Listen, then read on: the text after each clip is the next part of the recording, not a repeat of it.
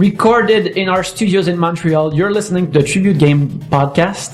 Tribute Games is a company where we make uh, retro-inspired video games, and this podcast is pretty much the discussions that we have while we make those games, or just the, it's like you're in the in, in the video game minds with us, and it's uh, a whole lot of fun. Hopefully, so uh, I'm myself. I'm Yannick Belzil. I'm the writer for the games, and as well, I'm the social media manager. I'm Dom 2D. I'm a game designer. Justin Cyr, animator, game designer. Stéphane Boutin, artiste. I'm Karl Kerschl. I'm a comic book artist who works upstairs. Yes, Yes. guys, how are you doing? Eh, pretty good. Pretty good. Yeah. Nice. We just had a lot of fat food, so we're all really comfortable. We don't have time for that. Dom, we have to go to the dev corner. Jeez. You've cornered him. Yes, Oh. that's your job, Steph. Yeah. You got to do the jingles. Yeah. That's a Dev Corner jingle. Yo, so uh, in the dev corner, we just talk about uh, what we've actually been working on uh, this week and how see how our sausages get made. So not our actual sausages, just sausages in general. The sausage, the sausages that are video let's- games. why don't we just start over? No, I think this is Oh, great. that was beautiful. I think this is great. Justin, you're working. Just to be clear, they never saw my sausage. no, we Nobody never- here have ever We're not talking about body sausages or meat sausages. We're talking about video game sausages. Dev sausage. Dev sausage. So how's the sausage going? Yeah, It's how's going the, the Curses and Chaos sausage going? going great. Uh, I think when I last left you, the, I was sort of bottlenecking all of the production, Mm-hmm. and I'm happy to report.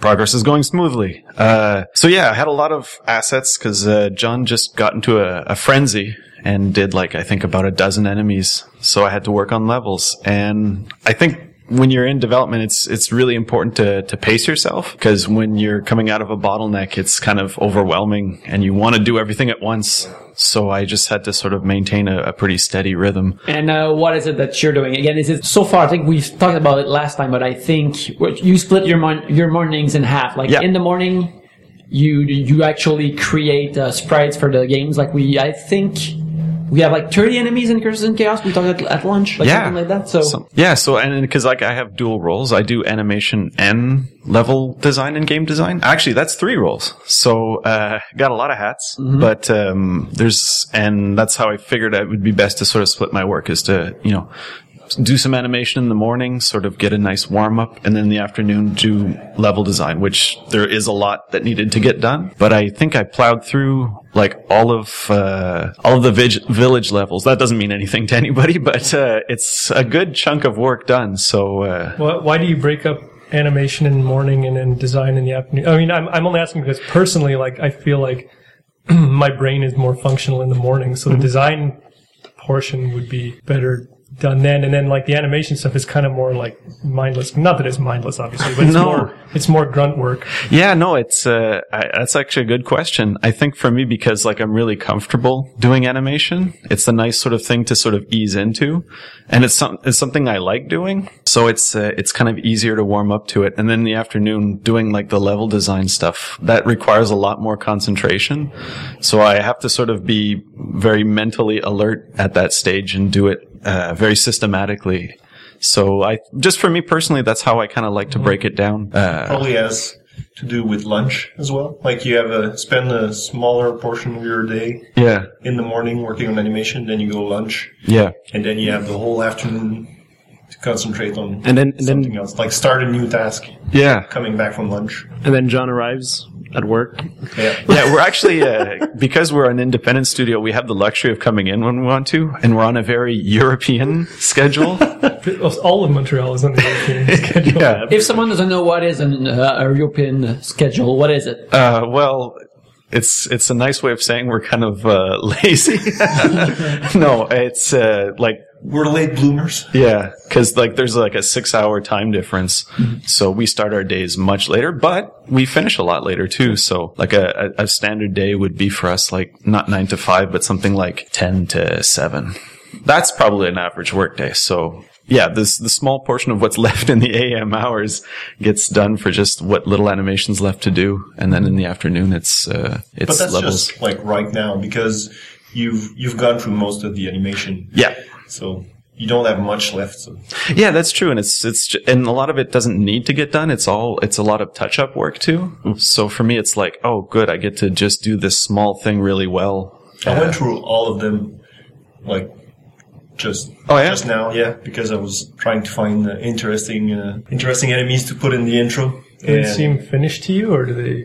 Is there are there parts where you do you give notes back and say this, Oh, this could no, use no, more no. frames, or this needs something? But I, I, want to put it on record that I think the the sorceress is really amazing. Oh, thank you. Yeah, Is it's that uh, the disco sorceress? The one that raises his. No, no, no. I don't know the name of this one. Like the brown yeah, magician guy. yeah, yeah, yeah, He does spells. yeah, yeah. He does that kind of uh, Saturday Night Fever motion. Yeah, no, it's fun. It was fun to, to, to make the. Thank you. It's it's nice to make the little uh, sixteen by sixteen style sprites, and uh, don't go super frame heavy with them. But you know, I think the animation's pretty good for what they are. So what are you using? Photoshop? yeah, it's a little bit overkill Yeah. for what we need to do. It's just that's all we've ever known. Yeah, it's all I know. I've done very little animation, but Yeah, I, I get I know Photoshop, and I kind of I. It's clear to me how There that used to be a time where you could just fire up the old ImageReady Ah. that came with Photoshop, Oh, yeah, and it was just m- much more simple. Because maybe you draw your basic sprite in Photoshop, and then you would put it in, in ImageReady, uh, line up a bunch of frames, just draw stuff in ImageReady, and when it left, even though they just pretty much put it- merged them together. Yeah, yeah, it just doesn't feel the same. It, it feel like I, I'm using too much uh, software for this small tiny thing. it is pretty amazing though the animation features that you can. This is getting really nerdy though. No, but, that's the point. Yeah. that's what I want to hear. Um, you can do a lot in the animation features with Photoshop now. Like you can import sounds and you know export Oh. whole movies and Oh, stuff. Yeah, They, they kind can of do- merge. They, they they implemented the simplified um After Effect timeline.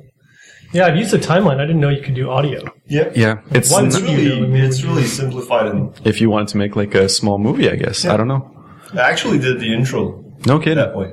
That's right. The the mock intro that you you done, Which will eventually lead to the finished one too. So it'll probably all get done within Photoshop. So and it looks great. Yeah. And I got like, I mean, for for pixel art, I think a lot of people use like GraphicsGale or GIMP or uh, like- ProMotion. ProMotion. That's the other one. But um, it kind of made me it made me feel like very relieved when I knew that uh, Jonathan Kim and Mariel Cartwright use. Uh, Who are those people? Those are people that we worked with on Scott Pilgrim, who are now at Lab Zero doing Skullgirls. Yes, yes. And they use Photoshop to animate too. So for me, that was like a big Yes, sigh and their of stuff is way more intensive Yeah. than any of our pixel animation. It's not even like uh, high res pixel. It's really It's hand- hard, yeah. It's end drawn hard. Yeah, yeah, yeah. Wonderful. One day I'm going to come in and just watch over your shoulders while you're animating in Photoshop. Just Oh, to- yeah? because I've I've done a very very little bit of it, and I'm always kind of um. I understand how it works, but every time I like, and I'm sure there's an easy way around this. Every time I change something in like one of the keyframes of the first frame, it hmm. kind of makes Yeah. it change It the staggers, across, like yeah across hmm. like a dozen frames. I'm like, The worst, "Oh, the okay." worst feature. Yeah. Yeah, but I'm From sure you can probably turn that off, right? Hmm. Yeah, or there's workarounds. Yeah, Yeah, but it's One day still I'll come and watch. We too complicated for. we could and probably should have Justin stream a like a, an enemy design or Sure. something. Yeah, yeah, yeah. I should do a Twitch of that Yeah. Yeah, for sure. When I first discovered, and this was like maybe two years ago, I first found out that you could Google image search and find entire sprite maps. for Oh, the games. yeah. Ah. I went crazy. Yeah. I, I, it was, I felt like I had found some sort of like Capone's vault, and I just, I just started hoarding. Yeah. like downloading all these sprite maps and hoarding. Surely people will know. yeah, someone's gonna figure out this is, this is live and take it down. Yeah. I kind of miss the days because people used to ju- use more animated GIFs. Like they'd rip them and make them into yeah, animated some GIFs. people still do. yeah. But But you it- could do that with the maps. that's right. Yeah. But I uh, yeah. So, uh, it's, there's, there's some really good sites for that too, like, uh, Spriter's Resource. Yeah, there's just one that's called VJ Sprites, I think. Uh, Mm-hmm. But I remember that's my earlier career as a as a pixel artist in video games. Like that's pretty much how I learned to Mm-hmm. pixel art was just finding those sprite sheets, blowing them up and uh, in my screen, and having them. Uh, you open your Photoshop, you have one window, or you have even like seven windows are different spreadsheets. Then you draw your own, and you just you you just have a laser focus on the This is, this is a long. This is a convoluted way of telling us you're tracing people's sprites. No. Yes, Well, exactly. And I got away with it until then. But He's, he's building upon them, right? That's how the well, it, it's more to, to uh, realize how uh, how uh, a detail was boiled down to a specific uh, matrix of uh, uh, of squares. yeah, like, of course. And that's how you learn. I mean, even like to pixel. I haven't done much pixel art either, but but just down to the amount of like you know like fake dithering and blending. I mean, Yeah. some people do none of it, and some people go crazy with that stuff. Someone even had a really good tutorial on like how to have uh, a dithered brush so that you don't actually have to go in and do it all yourself. It actually just in like big broad strokes paints like very precise like Oh. dithering uh, for gradients uh, in pixel art. It's it's pretty nuts. Curses doesn't really get dithering in the character. No, but I mean, for such tiny sprites, it would be kind of lost. Maybe in some of the backgrounds. Did you do much dithering? No, you just actually, I don't like the you know, but I mean, you masterful use of color, so he doesn't really need to. So, but uh, I don't know. Paul's but, but but the resolution doesn't really permit it. yeah, it's kind of because and and the fact that it's going to get like blown four times on the screen yeah, it's it really um gets lost and it, fe- muddy. it feels like you're adding noise or Yeah. details details instead of actually creating a gradient or something like that. It's like the resolution is just too small. Like one thing like again like looking at those sprites i realize is how um, like capcom's street fighter sprites and how little color they actually use. Like when you see when you see move on the screen you think oh there's it uses the whole rainbow of colors but as you look at it oh like ken's uh Gee. Gi just has like three three shades of red in it. There's maybe four. There's Yeah. a, and the fourth one is a highlight, but the rest it's just like three or four shades of red. The whole thing you can suggest so much with so few colors, and then that's one of the main things that you you would learn uh, when you just look at those sprites from up close, and then you It's a really different approach as well, uh, like doing pixel art for something that's going to be displayed on a big screen, like a television, and and for uh, small handheld devices. Like Yeah, did you the- change the way you you drew? Because yeah, I I've learned it for small, tiny, Yeah, exactly. non-smartphones. And, and dithering and uh, anti-aliasing work better for those, but uh, it becomes like it just it doesn't create the same effect because you you use those uh, for really small scale stuff, uh, so that it, it it looks like colors are blending together, but when it gets blown really big, it, it, it doesn't have the same effect. Like it becomes Muddy. yeah, it, it, noisy. Like it, it really, you don't get the same um, blending effect as you get on small screens. So, like mo- most of the, I know I first noticed that um, looking at uh, NES games, like when when you have like big cutscenes, most of them no dithering at all, no anti-aliasing, just because it, it, it doesn't doesn't look as good, doesn't create Yeah. the effect that it creates. Yeah, and it's neat too because like the transition from 8-bit to 16-bit, the people that had like a really good grasp of color, they didn't actually use more colors. Like again, characters from Street Fighter have maybe two, three colors per sprite, but maybe more shades of the same color. Mm-hmm. Like Ryu's pretty much just white skin tones and a red bandana, mm-hmm. but that's still just three colors. yeah, So, you know, it's not just like having more colors is a better thing. It's like how you use them. I think it works on, on GBA games more because, uh, like I've been playing a lot of old GBA games and there's oftentimes like full illustrations that are like super dithered, but then it's such a small screen that it doesn't matter. But like you said, it's when you put it on TV that it messes everything up. Oh yeah, I think they back then on GBA they went crazy for it because suddenly they could do it Yeah. on a.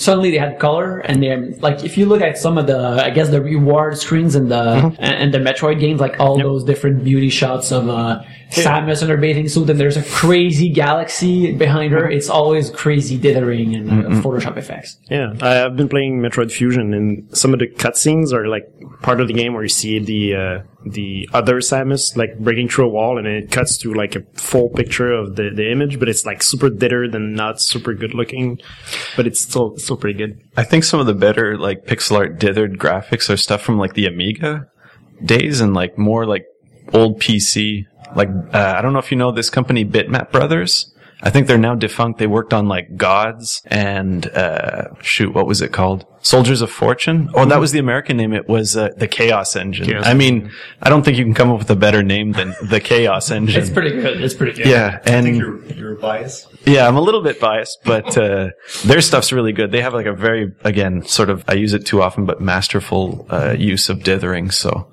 I think for like PC and old Amiga stuff, you'll find some really good stuff. Uh, I'm trying to remember his name now. Henk Nieborg. He's a really good artist too. And Who's he- that? He's again, I think some European, which area of Europe, I'm not sure, but from way back when he again did stuff on like Amiga, maybe not so far back as Commodore 64, but you look at his stuff and it's just like crazy how much detail he puts into it. But again, with a very, very limited palette. So hmm. if you can check out Henk Nieborg's stuff, his art rules. I will. Yeah. Let's close out this uh, this pixel talk by because we have a lot of artists, pixel artists around the table. Do you have a specific tip for someone who uh, who might be might be in pixel art or might want to try or learn it right now? Like just a tip you have about pixel art from the top of your head right now. Don't. Don't. you know what? He's right. Don't. There's so few of us. No, I, I, I suggest reading uh, Derek Yu's uh, tutorial on how to do pixel art. You can find it on, uh, I think it's something, how to make games.tumblr.com or something like that. It's uh, the creator of Spelunky who did a really helpful tutorial. Yeah, I don't know. I think there's like, you have access to just about all the sprites from any game you've ever liked. So That's true. I just look at those and see what they did and how they simplified shapes and uh, and uh, highlights and colors. So that would be my main one. actually, I think a really good tip too is if you're doing sprites and things, like if you want to try and match the style of a sprite to a game, like work on a sprite and then import it into a screenshot. If you see that it, it looks like it belongs in the game, you're probably on the right track. And that's a really good exercise to do because I see a lot of people, they do sprites and idols and things, but then in context, it doesn't look as good. And I think another tip I could give maybe specifically for animators is do more than idle and attack. That's actually probably um, a, a bigger part of working as a, like a professional is you have to do so much more than like the fun stuff. In fact, I think being a professional is more about doing all of the work that's needed. Cause, and of course you need that stuff, but you see far too often people doing like just the idle and the attack. But what would you call the bad stuff, like the boring stuff? Uh, like get hit one, get hit two, uh, you know, fall down, get up. The, the stuff, or, it, and for some people that's probably fun too, but, you know, show like the whole gamut of what a character's actions are. Because if you look again, like maybe just like a, a sprite sheet from something like Street Fighter, there's a lot of stuff in there. Yeah, it's like three different taunts. Y- yeah, exactly. Yeah. So I think it's it's it's fun to show more than just at least if nothing else, do more than idle and attack because you know I think being a professional means doing a lot of the work, especially the stuff that you don't necessarily feel like doing all the time. Would, would you recommend for someone who starts to uh, to begin with small anime, like small characters, like uh, like maybe eight by eight or sixteen by sixteen, or do you, would you say that it's better to start with something? I don't know. I think uh, I, I think personally I like smaller sprites because you can do a lot m- more work faster. But it also requires like a different sort of like mindset. So if someone's more comfortable, whatever's you're most comfortable with, I mean, you shouldn't always work within your comfort zone, but for someone starting, Yeah. uh, you know, work to your strengths and you try and bring up your weaknesses as much as you can. I think that's the best advice I could give. You always start with something you think you can finish because the most important thing when you try to do, you want to do art or, or stuff like that. Do something that you'll finish Yeah. and then you move on to another thing or a newer thing. Okay, so I'll do for the first time, and I'll do sprites for a whole MMO with like 400 characters. If you can finish it, yes, okay. yes, you should. yeah. I think if nothing else, maybe don't have just like one big showpiece. Because if you do like this character that has like this amazing animation, you know, you're going to want to show the next thing you can do. So it's like, yeah, if that took you a month, good luck. Cause, you know, you're going to have a pretty bad year. yeah, you could have maybe in the meantime do many more less ambitious characters, but you could have one who's crouching, who's jumping, or who just goes to a different cycle of animation, or something like that. That's why I thought I thought you were gonna say that making smaller characters is easier at first because you get to finish them faster and move on to. for me, that's totally it. But for somebody else, you know, maybe working in a larger, cause I, I think Steph, you like working on larger, uh, resolutions and like larger sizes. I don't know. It depends. Like, What did you start with? well, I was going to say earlier that uh, probably working on smaller pieces would be uh, more useful for for someone who wants to learn pixel art because all the constraints will be there. Like you, you'll have to go through all of them. Yeah. Uh, every um, obstacle you'll encounter doing pixel art, you're going to have to master them at a smaller resolution. So that's probably better. Like uh, I started doing pixel on the Game Boy Advance team at Ubisoft, and um, I learned a lot of stuff uh, doing so. Like uh, not only pixel art stuff, but also like uh, color, because you you learn all the relation between colors really fast. Because the end end product of pixel is always clean, so you can you can play with colors uh, really really fast and learn uh, their relation together, like uh, uh, just contrast Yeah. or like doing a, a metal pipe with only two or three pixel. you, you learn stuff there. That's really important. So there's a way to place pixel to do certain shapes. So if you work smaller, like you'll you'll have to go learn those Yeah. quicker than if you do a really big piece and like the bigger you go, the the less it matters. At It almost point. becomes more like drawing after Yeah, a certain yeah, point, a cutoff. Yeah.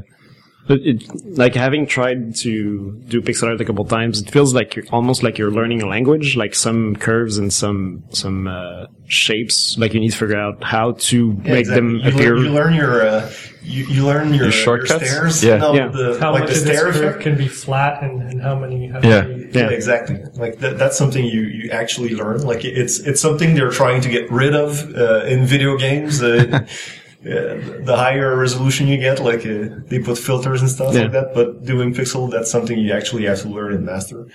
Yeah, I remember because uh, my career started off. We were doing. I was doing porting work, so a phone that had a the screen that's like two stamps. And uh, there's one great uh, point on my career where we were doing this uh, this uh, strip poker game, which was called Sexy Poker. 2000. The first one was 2003. The second one was in 2004 Sexy poker. very sexy, and it was like these anime ladies. But for the smallest uh, resolution, first, who gets excited about a really small resolution uh, uh, naked anime lady? Like, there's barely any details at that point. Well, uh, you're, you're at the wrong table for that question.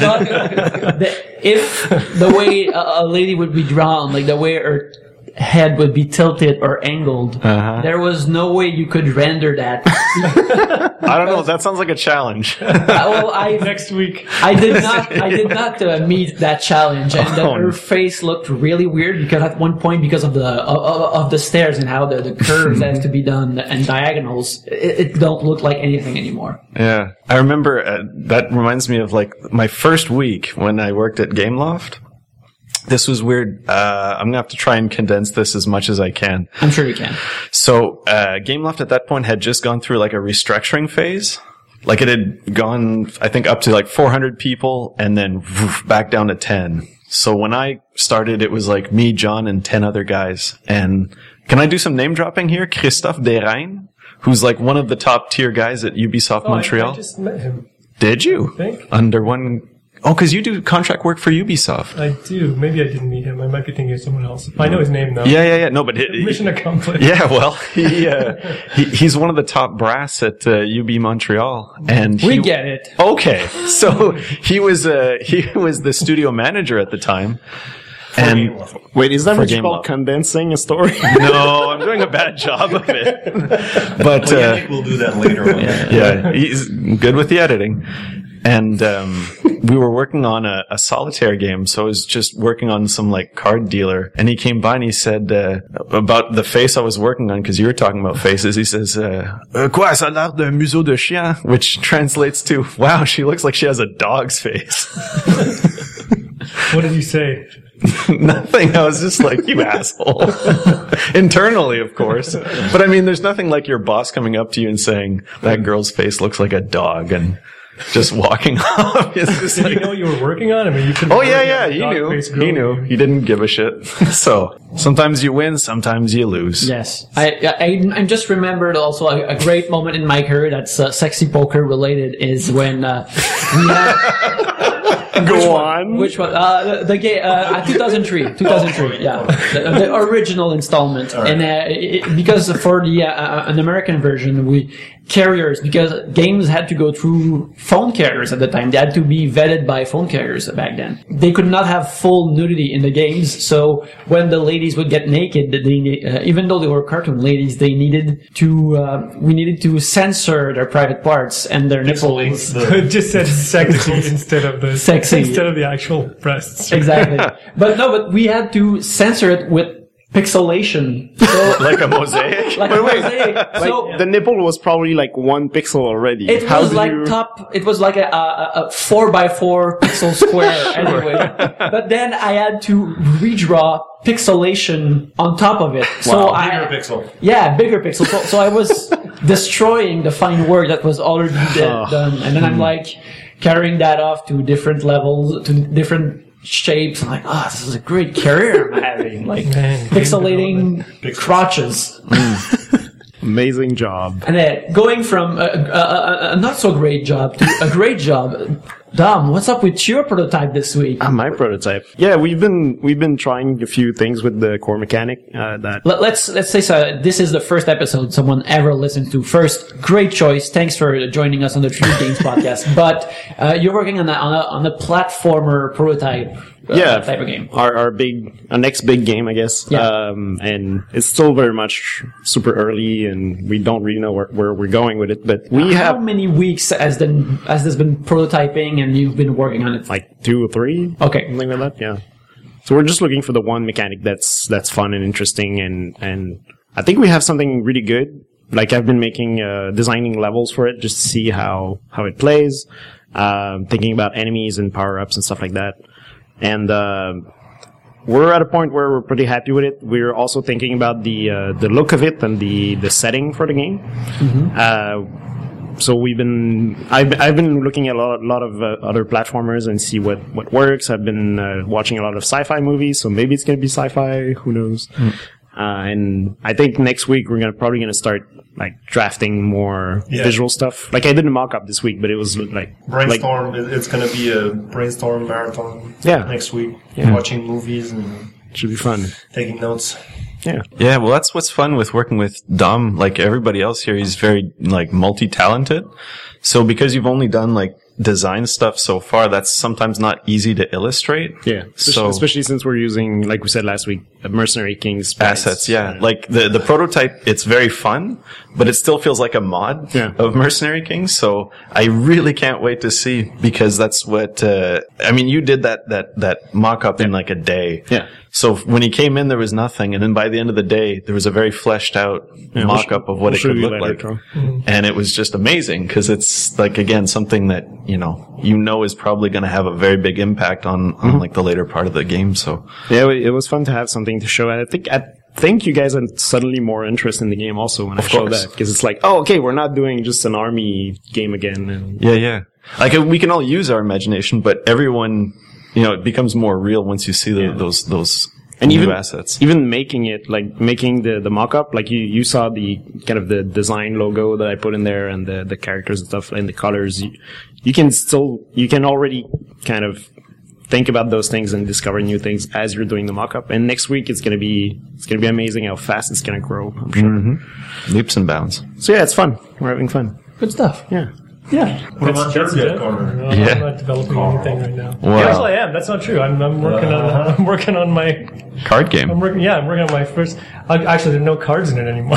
Oh no. That's good. there are. There are, but it's. Uh, Radical overhaul. I of realized that it's yeah, it's a radical. Overhaul. I've done. Um, I mean, not even being facetious. I've I've done like on my commutes and lying in bed. I do a lot of thinking about this. Yeah, of course. And it's. Um, I realized that the, the actual card. I didn't want to design a card game, and the card stuff in it was not really relevant to the actual mechanic of it. And so it's. Um, I've sort of whittled it down to what I think is kind of a core mechanic, which I'll I'll tell you about it later. But right now, I'm actually I don't have any time because I've been crazy busy. But I want to. Um, I want to. I because it's just me working on it, and I don't. You know, I've never done this before. I want to just. I I have just like a mental list of things to work on. And um, and the first thing is to take what I showed you and Yeah. actually actually refine the the mechanic into something that feels good. And then from there, everything else is kind of just Yeah. trappings, you know. So that's what I'm kind of sort of brainstorming now. Any any comics?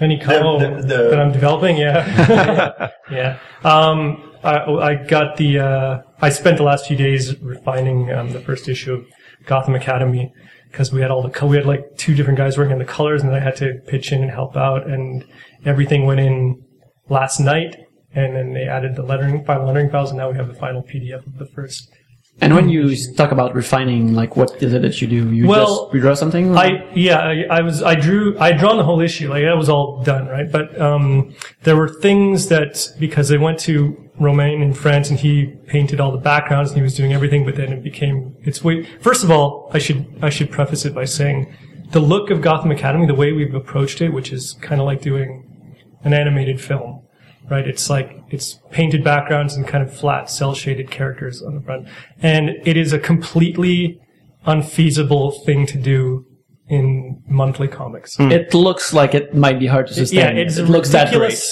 thing to to do on a monthly schedule.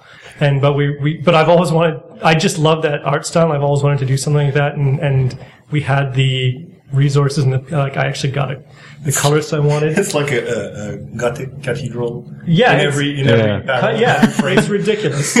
um, but so what happened was inevitably was that um, our colors got behind, and then we had to bring in another colorist to just do the characters, and uh, and then he had very short notice, and because this series is like all new characters, there's nowhere to go for reference, and no one knows what the end result is supposed to look like except for me um, he did what he does, and then I got all these pages back, and they were, you know, like the characters were like the wrong colors here and there, or like um, some stuff had been rushed in the backgrounds, or, or needed to be unified or tweaked, and I had to add posters to the like dorm room walls and like Yeah, stuff I, I- wanted on this person's shirt, like all that stuff. I I spent three days just finishing, finishing, and then like then like playing with color levels to make sure the foregrounds and backgrounds were.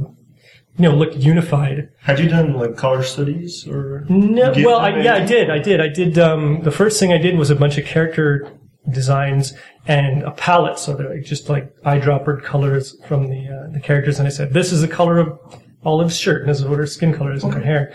And um, but colorists are, I mean, like that's fine. Like what usually what in comics what they'll do is like they go through a stage called flatting, which is what which which means that traditionally comics when you're not painting the backgrounds, which is usually the case, right? Like they'll just they'll do a complete pass on the page that is just flat colors, and it doesn't have to be the correct colors. It's just flatting all the colors so that it separates Just like blocking it out almost. blocking it out so that you can easily go in and select stuff and refine, like, and say, okay, I'm just going to select all the skin tones now and shade those. Right? But, um, but because these guys are like painters, he went in there and just started rendering stuff based on the room light. Oh, Right. So like he wasn't really using the palette I gave him. He was just like, well, this sky is sunset, so I'm going to color these characters like it's, uh, which is a completely correct way to approach it. Yeah. Except that it, it's time consuming? It's time consuming and it destroys the, the painted versus flat Yeah. animated kind of look. So I had to say, you know, I, and and also he's he only speaks French and is on like and lives in France, so he's in like he's in, a- he's in a different time zone. No, it was just hard to communicate. So he'd be working. You know, I'd get a bunch of stuff from him at six in the morning and be like, I wouldn't, see, you know, I wouldn't see it Yeah. until later. Then communicate with him. And anyway, it's all getting kind of smoothed out now. And now that we have a first finished issue, I think I can just say make it look like this. Yeah. I don't have to try to communicate. there's a what I want it precedence to look now, like. and yeah, okay. You satisfied with it? Yeah, I'm thrilled with it. I'm, I'm, I was, uh, I was kind of out of my head with fatigue and frustration for three days. But then when I got the finished PDF this morning, I like, I almost cried. We Yeah. we were lucky enough to have a glimpse at it, and it feels super rich. Like it shows that you guys have spent way more time and energy on the backgrounds and Yeah. colors and, and everything. That, and I think, I hopefully, at least to me, even though I've seen it a million times, like it feels, it feels like it is rich. It is world rich. Yeah. Like it feels hmm. like the characters, like the places existed and people have lives that have existed hmm. before that hmm.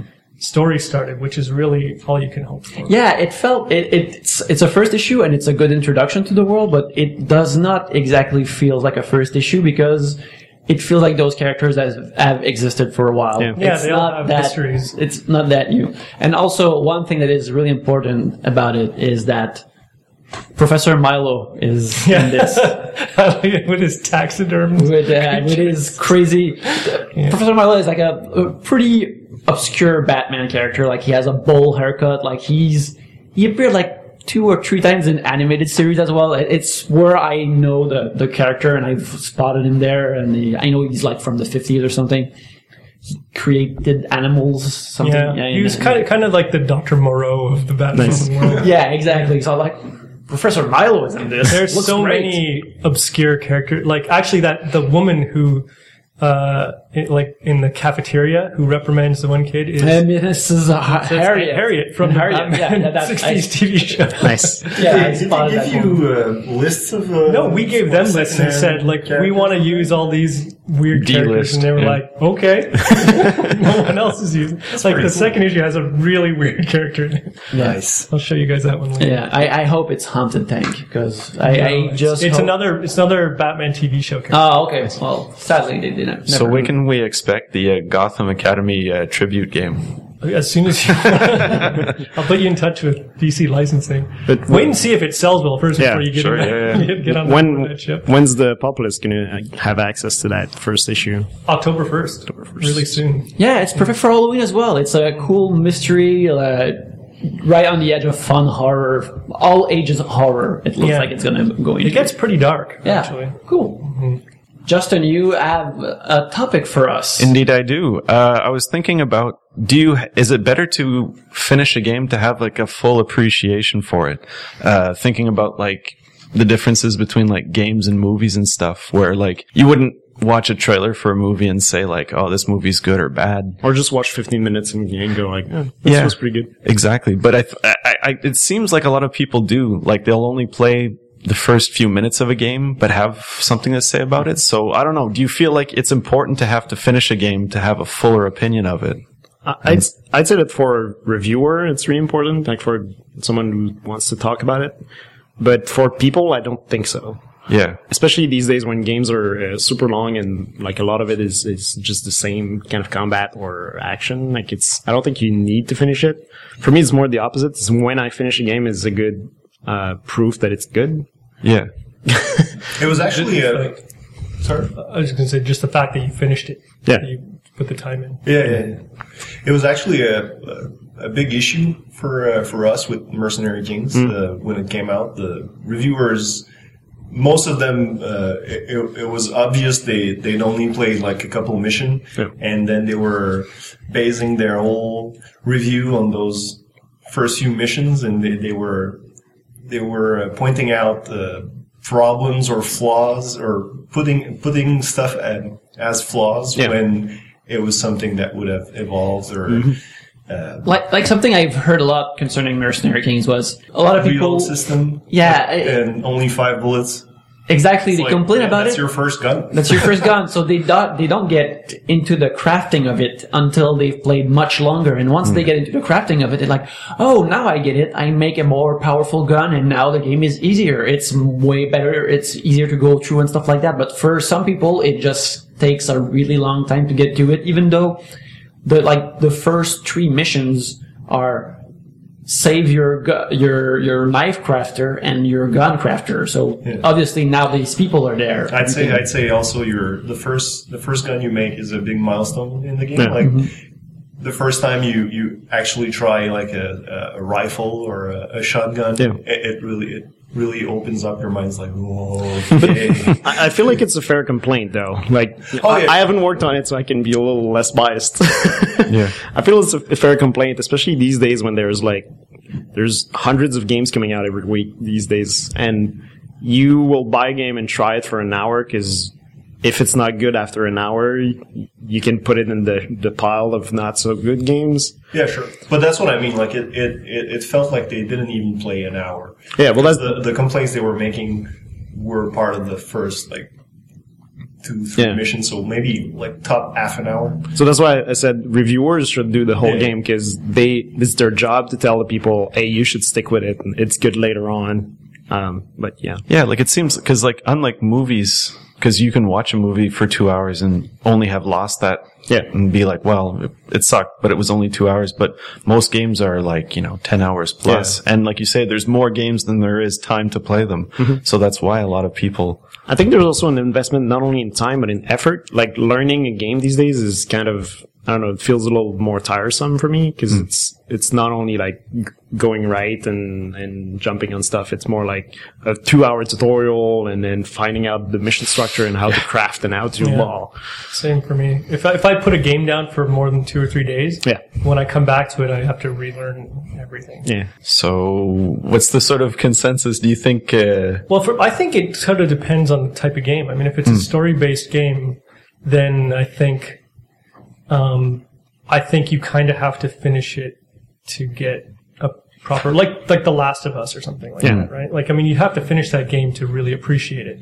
I think. yeah. Some some games come in come in a big chunk that you need to do the whole thing for it, but some of them are not as um, whole. Like you can just know that you like or you don't like Devil May Cry or something because you like or don't like the combat. But Yeah, but I think you can know that pretty quickly. Yeah. Right? Yeah, and then there's some games too where it's like you get a better appreciation for it as it goes on, like Mercenary Kings. Like I think every tactics game I've ever played, like Final Fantasy Tactics, I might have put a whole weekend in before I even knew what I was doing. Yeah. And then I had to just start over from scratch and then play it through. But uh, yeah, sometimes a game gets better as it goes along. But, Probably a lot of game also benefits from the opposite. Like you only play 15 minutes and it's good. and Yeah. if you you'd have finished it, you, you you wouldn't have liked it as much. Yeah, that's true. There's some games that are very sort of like uh, beginning heavy where it's just there to impress Yeah. you. And then you can see like as it goes on, like they ran out of time. Well, most most big games actually. Like, These days, big, yeah. big big company games like Triple they're- A stuff, yeah. Yeah, triple A stuff. It's it's like it's it's fun for the the first like Hour. hour or so. There's a name for that. Front and it's uh, the same front loading? over and over. front loading. Yeah, front loading games. It's it's um it's actually a really interesting question because I think it's I think games have changed or or the the culture around games has changed so much in the industry in the last bunch of years that like when I first started playing games on the Commodore or on the you know on the NES or whatever, I mean there were few enough games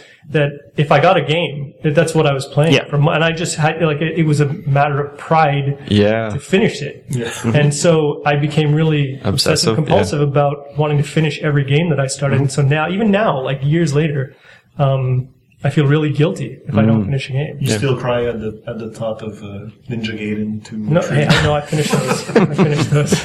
Come on, man. but, but there have been a bunch of games in, in recently that I have not finished because of whatever reason. Because like there's other stuff. I've got a life and children and all that. Yeah. So It's true too though, because like if I know I'm not going to be able to finish a game or put the hours needed into buying it or playing it, I won't pick it up. Because it, even if it is good, because it's too daunting, it's like, yeah, I just don't have the investment for it. Okay, so what is too daunting for you? You finished Pokemon in like two days. yeah, but I mean, that was, uh, let's see, I got, got my third gym badge, by the way. Oh, nice. I'm back on the back on the horse. Back on the I'm- track, yeah. I'm going. I'm gonna finish this one. I've never finished a Pokemon game. Oh, it's, uh, but see, like even Pokemon, that's a game where, like, I'll do that every now and again where, like, it's really like this big chunk of gaming culture missing from my landscape. So it's like, I'll play a game even if it doesn't interest me. And that game did. But then there's other things where like, same thing for GTA, same thing for God of War. These are games that were, you know, coming up to the second, third, fourth sequel, and I hadn't even played them. So it's like I'll play one to have an appreciation for it and finish it because it's like now at least I have a full understanding of what one game is like. So, uh, full understanding of how pretentious these games are. well, but you know, sometimes you get surprises because like God of War, I actually pretty much had, it, it pretty much confirmed every suspicion I had about the game and it was good. It was a good solid game. Not for me though. Yep. GTA on the other hand, it's a game where it was a much larger investment and it also surprisingly became a game where if I didn't stick with it, I would have not had as full an appreciation for it because the game really takes, um, it, it uh, see, I can't even think of how to say it in English. Ça prend son sens. It, uh, it takes form. I Yeah. Yeah, it takes it, its meaning. yeah, the, whole- the it- the full meaning comes from having played like a lot of it. Like when you've like gone from different parts of each town, it's like wow, this is like one big world. Yes, And- it's, you're living the life of these characters. exactly. So uh, uh, that's a game where I think after I finished it, and I it, it actually took even a, a few months after I'd put it down, and I thought about it again. I'm like that game was really cool. Yeah.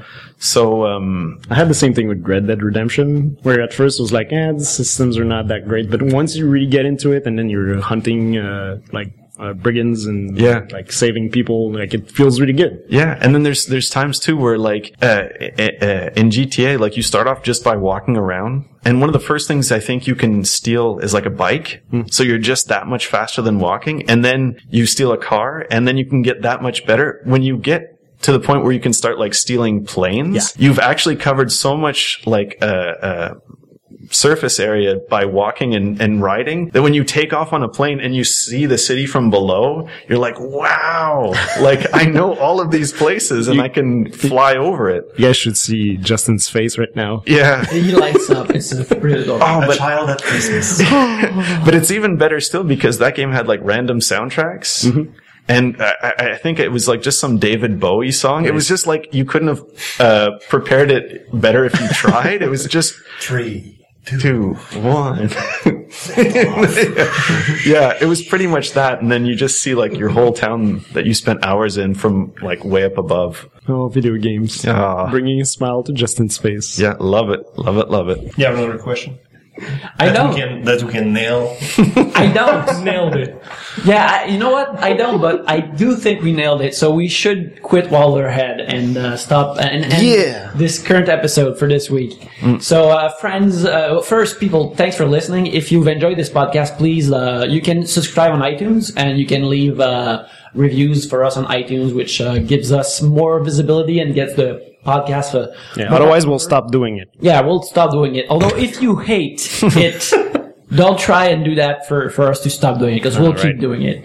But tell a friend. Yeah. Write a, write a letter to a friend and Or tell your a congressman. Your Write a letter to. Justin. Write a letter to Justin. Sure. Well, tell a friend you you hate it, and then you can have an argument with that friend because Yeah. he will love it. exactly. There's something for everyone on this podcast. So uh, What just happened? I don't. I don't even know. I'm where can thinking we us- find you? It's the outro. Yeah. Okay. Dom, where can we find you on the internet? I don't even know. Uh, no, at uh, at Dom2D on Twitter, and uh, yeah, you can see us on Twitch probably next week. We're gonna do a bit more twitching. Justin? We're not going to do like. We're gonna Twitch on Twitch. Yeah. Is that what they call it now? We're just going to be twitching? I guess I don't know. It's- I'm not hip. That expression actually makes Streaming. Sorry. All right. Uh, Justin underscore Cyr at Twitter. at Twitter. Let's just make that the running gag. All right, I'm gonna try it this week. Um, at the JGS Boutin. Is there an underscore between the two? No, no, it's, Okay. uh, it's, it's all in one word uh, on Twitter, and um, also a blog, uh, boutin.blogspot.com. You can see all of his old stuff. On Yeah, there, and it's, pretty good. Getting, it's getting pretty old. Uh, It's getting pretty old, but it's pretty good. I can't put anything new because of Mercenary Kings. Like, Oh, I, yeah. I've, I've, I've, I've done a shitload of stuff for Mercenary Kings, but it's all It's being all held back by the art book. Yeah, But it's the coming out soon, right? It's coming Yeah, out. yeah, it's yeah. gonna. It should be coming out very soon. We're really excited. In my fashion, as soon as it comes out, I'll make a 24 pages post. Just everything In one day. for the whole book. Yeah. about how you're not happy with it, but it's, still, it's still. Karl, where can we find you on the internet? Um, at Karl Kerschl on Twitter and Tumblr. Excellent. You can find me at Yannick Belzil on Twitter, and you can find uh, you can find Tribute Games uh, at Tribute Games on Twitter. So if you talk to the account, it's me you're talking to. So uh, So be nice. Be gentle. please, please be, nice or be, be polite. Uh, you've been so far, but who knows? So uh, thanks, guy, for listening to us, and uh, you'll be uh, listening to us again next week. Yay.